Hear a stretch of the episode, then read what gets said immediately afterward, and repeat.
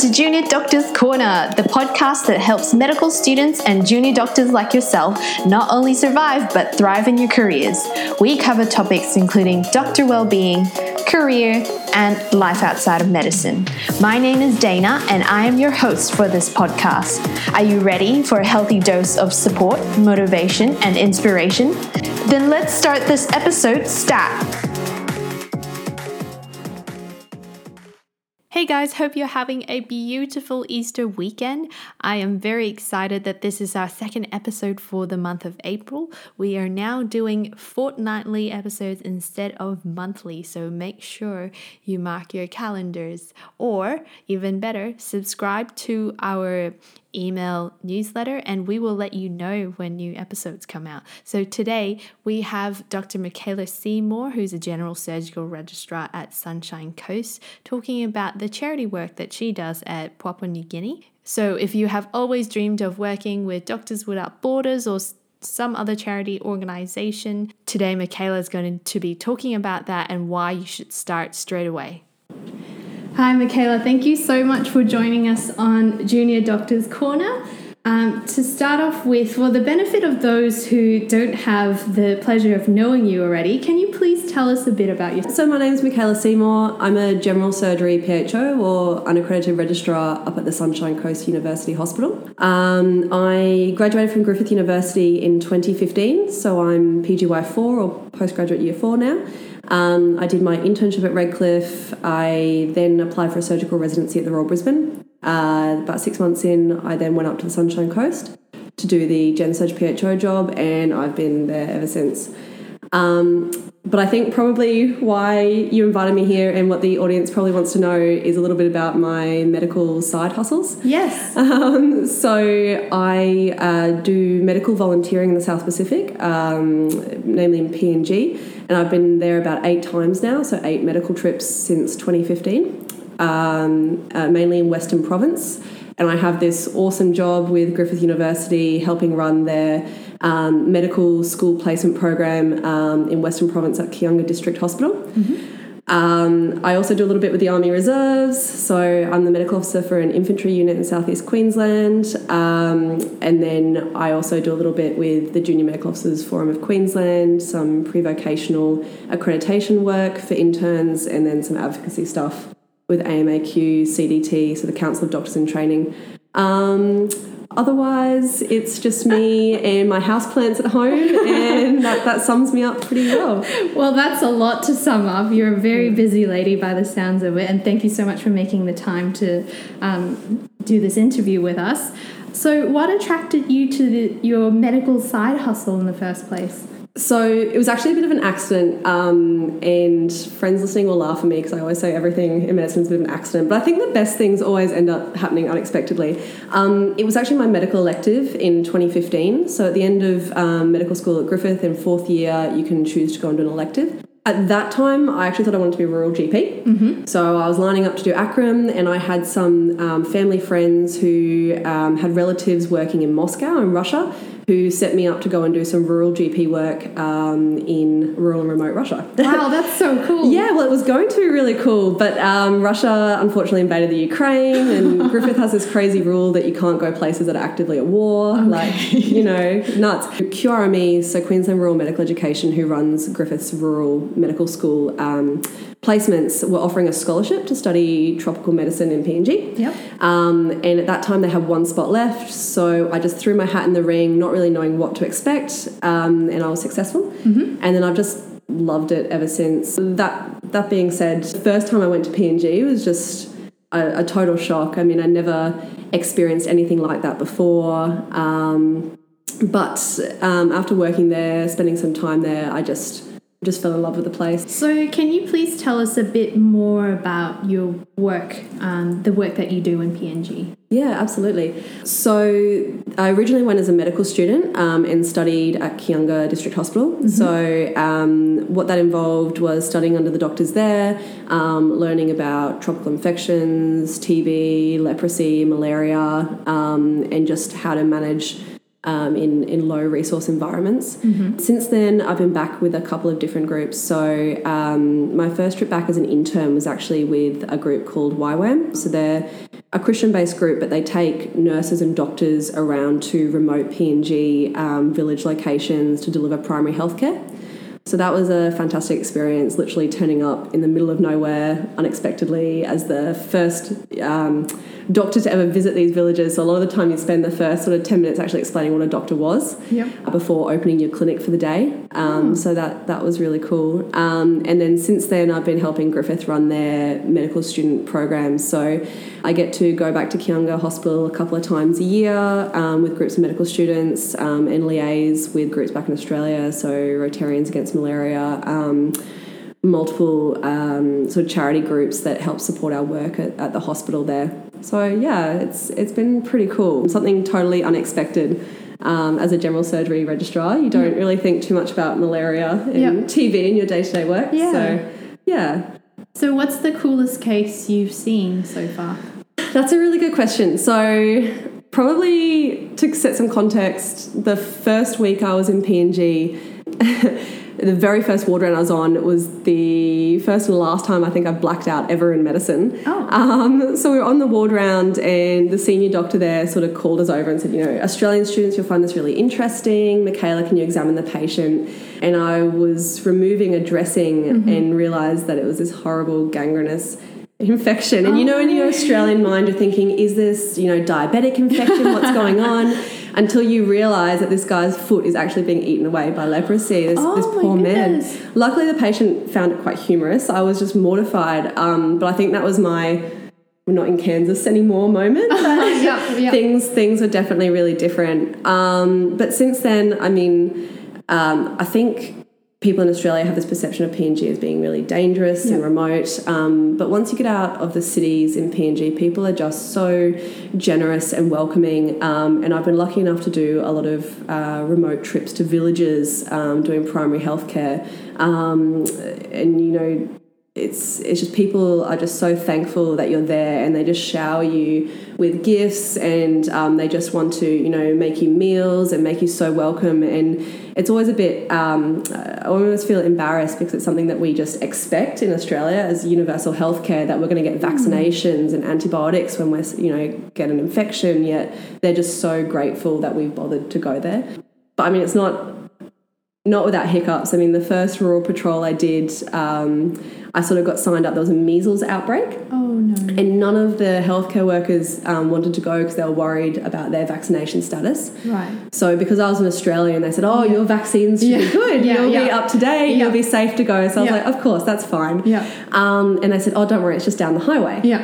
I was like, oh, okay, down the highway, little air conditioned trip. So um, after about three hours in sort of a bumpy cruiser without any seatbelts, we sort of got dropped off at the side of the road um, at this village. And I was like, cool, like, let's get cracking. We've got all our, you know, UNICEF cold chain esky boxes here ready to go. Yeah. Um, and they said, oh, no, no, this, this isn't the right village.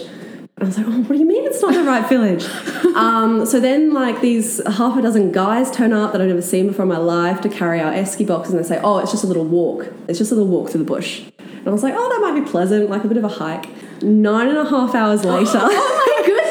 With sort of knee deep mud. Um, we arrived at this village like as the sun is setting, and no one had told them we were coming. So the radios had been down, um, unfortunately, for the aid post, and the aid worker that was there had had to leave with a different patient.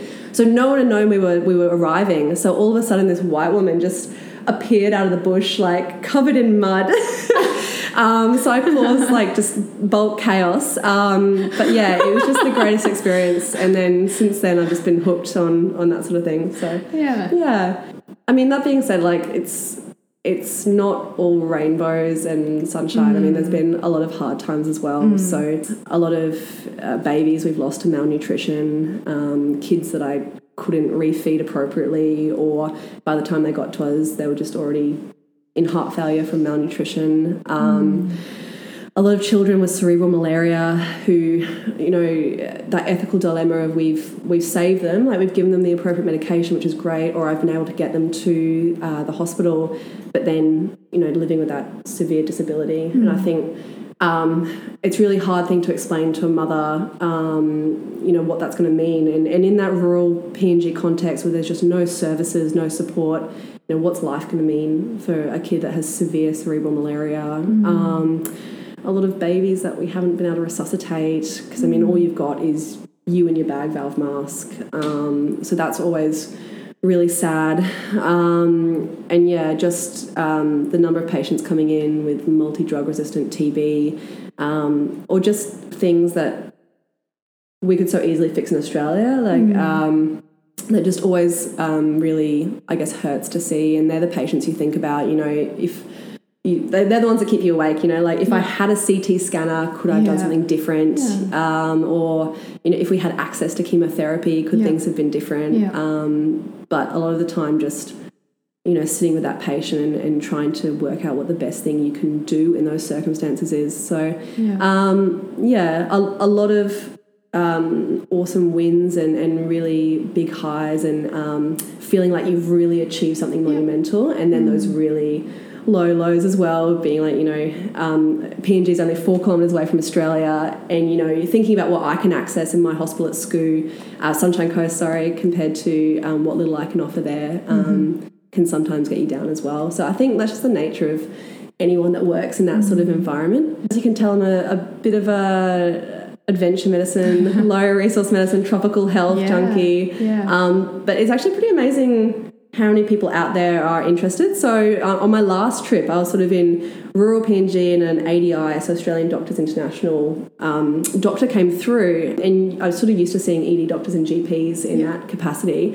And I got chatting to him, and he was a surgical registrar from Adelaide oh, wow. who just had this passion for TB yep. um, and was there helping with the polio vaccination campaign. Mm-hmm. So um, unfortunately, PNG has had this resurgence of, of polio um, which is really sad, probably from the oral uh, polio vaccine. So um, the, the big focus at the moment is trying to get out to those communities and vaccinate those kids. And the surgical registrars out there doing it and helping out. So there's really a place for everyone in tropical medicine if that's what you're interested in. Um, yeah, don't don't let anyone tell you that it's not in your specialty because yeah, any, anyone can do this kind of work.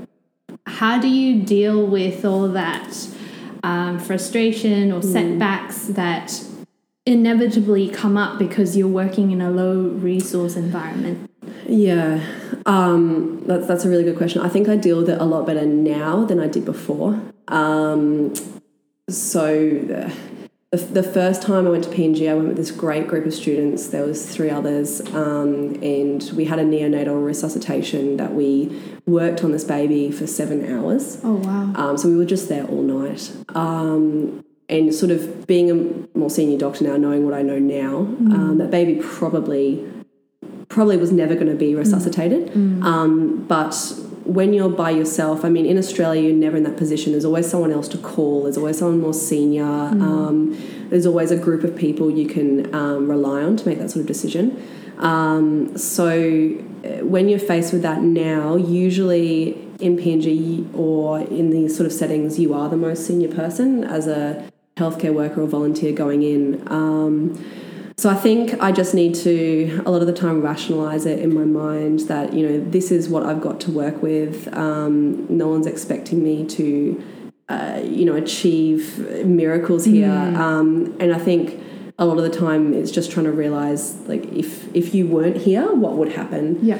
Um, so with that knowledge, I think most of the time you can sleep at night. Um, I mean, there's always room for trying to reflect on what you can improve on and, and, how you can make those situations better. Mm. But um, I think just just realizing that if you weren't there, this is how the natural history would play out anyway. So just trying to say, well, what is it that, that I can add here? You know, I'm, uh, what am I bringing in? I'm, I'm actually achieving this and keeping your perspective of, of what good you are doing so that when you have those situations, um, then they're not quite as crushing. I mean, they're always going to be tough. No matter, no matter what, you know, in that sort of circumstance, it's always going to be tough. Um, but yeah, just, just trying to realize that you are providing benefit to that community. Uh, it's just in that circumstance you, you couldn't achieve the outcome you wanted. Um, and I have a great support base back in Australia. You know, I can text registrars or mm. consultants from different specialties when I'm over there, just yep. asking questions and things. Mm-hmm. And, and a lot of the time, they provide a lot of support and backup saying, yeah, what you did was the right thing. Okay. Um, but it gives you huge respect for our colleagues. I mean, junior doctors in PNG are out there by themselves making mm. these decisions all the time, um, and they're just doing it day in day out and taking on that responsibility. So, it gives you a lot of respect for rural doctors yeah. working in these sort of third world settings. You mentioned a bit about how it it, it is really tough to try to communicate to a mother that mm. the child has something that's um, either terminal or permanent, mm. um, such as cerebral malaria. Mm. Um, I imagine there's a bit of a cultural and language barrier, yeah. you know, being Australian going over to another country. Mm. How did you overcome that? Um, yeah, absolutely. Uh, so, um, luckily, English is one of the three languages of PNG. Most pe- people speak Tok Pisin, mm-hmm. um, and I tried my best to learn as much as I could. Um, obviously, I'm, I'm not particularly good, but um, just as a sign of respect and to mm-hmm. try and communicate um, as well as I can with patients. Um, most of the time, it's using translators okay. and not professional translators either. Right. So, obviously in our context in Australia that would be huge red flags for confidentiality yeah, um, yeah. but um, unfortunately we just had to do the best we could so mm. um, other patients other relatives um, any healthcare worker who spoke either their native language or Tok Pisin would come in and help us translate mm. Um, and in somewhere like PNG that's so culturally diverse, that was luckily quite acceptable because there's something like 800 plus languages, so wow. they're quite used to having middlemen translate. Right. Um, I think culturally it was a, a little bit difficult. One, um, being a woman. Yeah. So in a, in a society that is very much run by men, right. um, it was is very interesting um, that. Uh, as, a, as a female, they wouldn't necessarily want to take my opinion, right. but they respect my education. Oh, right. So, um, you know, you'd have to say, I'm a doctor, I've been to university, and then yep. all of a sudden they'd be like, Right. Okay, okay, Now we're interested in what you have to say. Before, before we didn't care because you were just a white Mary woman, but now, okay, we're interested. Um, but then there's also that weird guilt as well um, coming in as a as an Australian. Um, people have this perception that oh, Australia is better. Right. Um, so you have to say, well, no, not necessarily. Like the local doctors here are actually doing a really good job, mm. um, and I'm here, especially when I was a medical student. Yeah. I'm here to learn from them yeah. and their expertise. Mm-hmm. So just not trying to, trying to get out of that mindset of being sort of um, I guess white savior coming down from Australia yeah. to you know yep. deliver all yep. this stuff to you know rural mm. PNG um, mm. that you're actually there to help the existing infrastructure and trying to enforce what's already there. Yeah. Um, so I think that was probably the biggest cultural thing, um, just making sure that you don't come across as a sort of know-it-all, I suppose. Okay, so that's really interesting and um, something I guess uh, anyone who is new to doing work in PNG or wanting to do work in PNG, they should keep in mind of.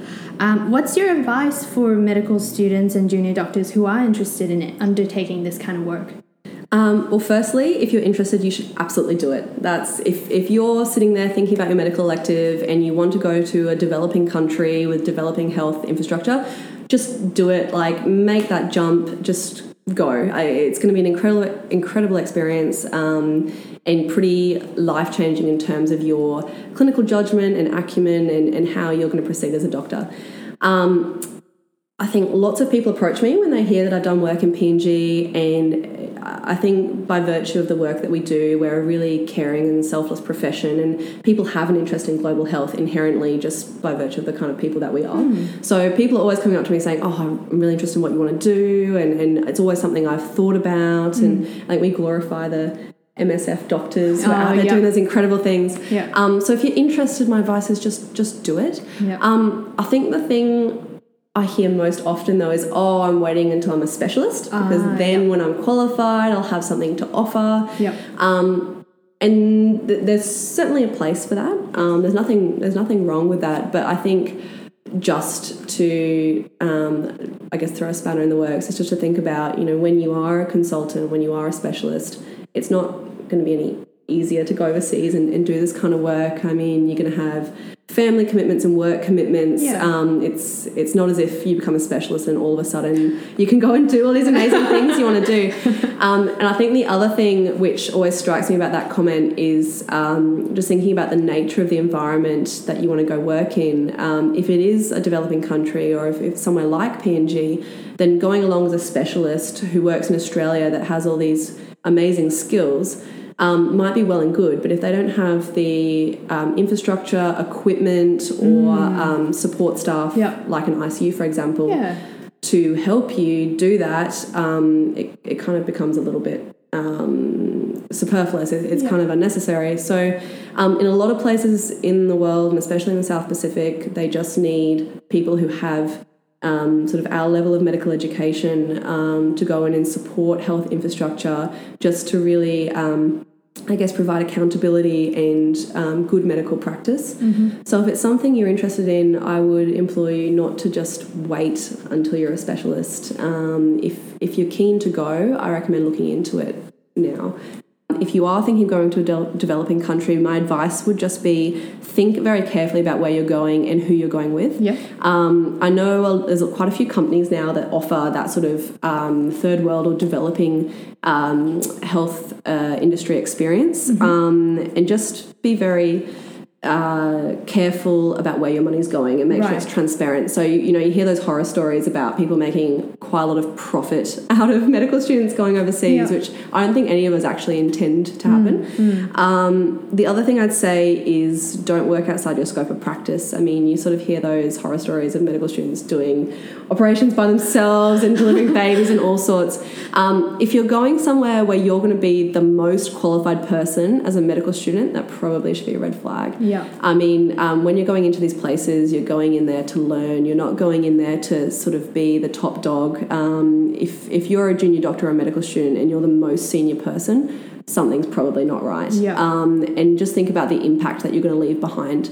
Um, so, like when I went to to PNG for the first time, it was really to learn tropical medicine and to learn from the doctors that were there, and that was really the the huge benefit I got out of it. Um, I mean, we did a lot of work for that hospital, and I would like to think that um, we, we did a lot of good while we were there. Um, but it's certainly about uh, reinforcing the infrastructure that's already there. So you don't want to be going somewhere randomly to set up a clinic that you're only going to be there for three weeks and then leave again, um, unless that's a program that's going to keep reoccurring.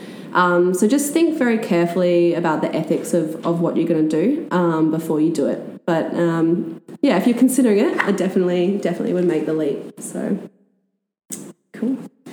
Um, that's really good advice. Thank you. Um, and speaking of working with infrastructure that's already there, um, I remember you tweeted a couple of weeks back about um, if anyone had any solutions to the hand washing problem Yeah. over there. Did anyone come up with anything? Um, sort of actually. I love I love Twitter. Like people just come out of the woodworks. Um, so apparently, um, the WHO does have this.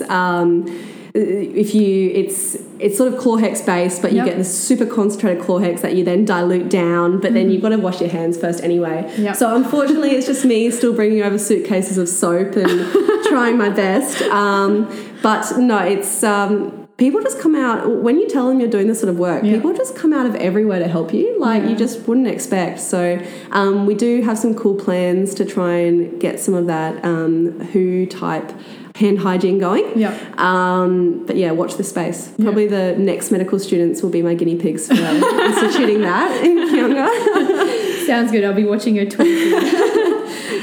okay, so you're you're obviously a very very busy woman, juggling so many things. Your work, your main work as a surgical unaccredited registrar, and your medical side hustle. Um, what's the one thing, or it can be more than one thing, um, that keeps you sane in your crazy busy life? How do you even find time to do it? So yeah, sometimes I don't even know myself. I mean, I'm, I'm a big fan of the podcast, so I've been listening to everyone else's advice and been like, oh, that's such good advice. um, so I can't steal any of those. Things have already been said.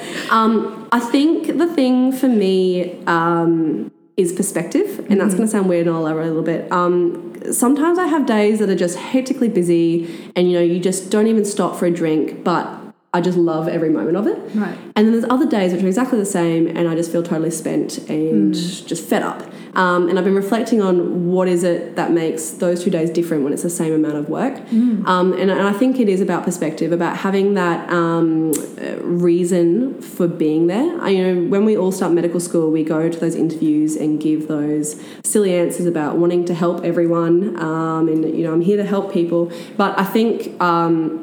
A lot of us are actually driven by that. Um, and I think we just really start to lose track of that going through medical school and all the exams and all the paperwork and everything else that happens in your junior doctor years. Yeah. Um, and you start to feel like the most important thing is to get all the jobs done for your registrar for your boss. Um, when really, um, I think reflecting now, I realise, and, and this is with my juniors as well, the interns and the, the residents are the most important people on the ward. They're the people that the patients see the most often. They're the people that explain what's going on. I mean, patients see us for a couple minutes a day. Yeah. Um, but to have that reason in the back of your mind about why you're there. Um, so I've started in my practice now on afternoon ward rounds, I will sit down. One, because I've been in surgery all day, so I just sitting Yeah, down is yeah. like a great luxury. But if you've sat down with a patient, you know, it's gonna be really awkward if you talk for 10 seconds and leave. Like Yeah. you're sort of committed then to being there for at least a minute. Um, and patients really appreciate that. And it also is just really good for me because I remember why we're doing this. Yeah. Um, I mean, medicine is just this amazing job where you get to do all this this stuff to, to people to help alleviate their suffering and, and improve their lives, but at the same time, it takes a lot away from us. Yeah. Um, and I think just having that moment where you sit down and you engage with your patient and remember the why um, and, and your purpose, why Yeah. you're here, really goes a long way to um, helping you keep sane and on track and remembering what it's all for. Yeah. So that, that would be my advice.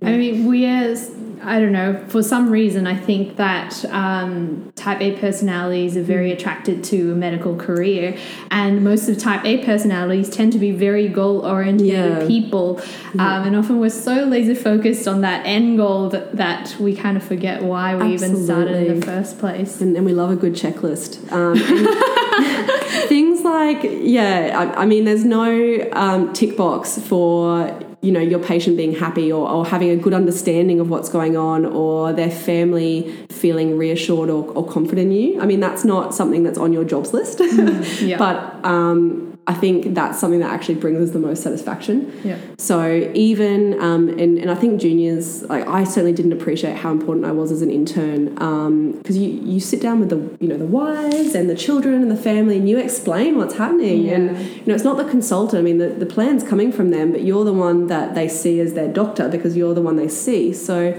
um, my advice for junior doctors out there is just to remember how important you are to your patients um, and you make a huge difference to them every day. Um, and just you know even if you're getting a thousand phone calls if you can just get a nurse to hold your phone for 30 seconds while you talk to the patient yeah. it, it makes a huge difference to them and it makes a huge difference to you as well. So yeah. Well, thank you so much for joining us, Michaela.